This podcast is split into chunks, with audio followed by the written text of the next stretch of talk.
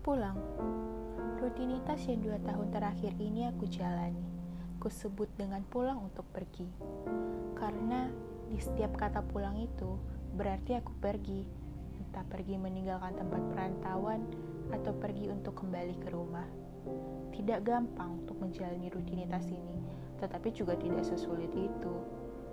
Karena ini semua memang sepenuhnya keinginanku, cita-citaku, maka aku berusaha untuk sekuat hati bertanggung jawab atas keputusan yang sudah kubuat.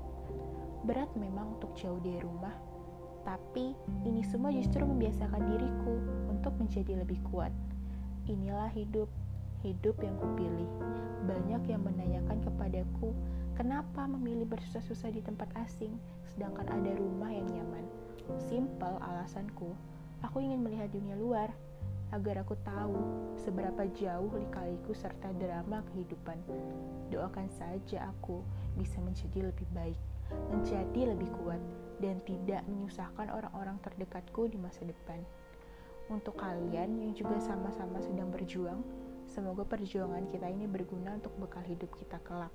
Jangan sia-siakan kesempatan yang ada, karena kita tidak pernah tahu apa yang akan terjadi ke depan. Dari aku, untuk aku, dan kalian.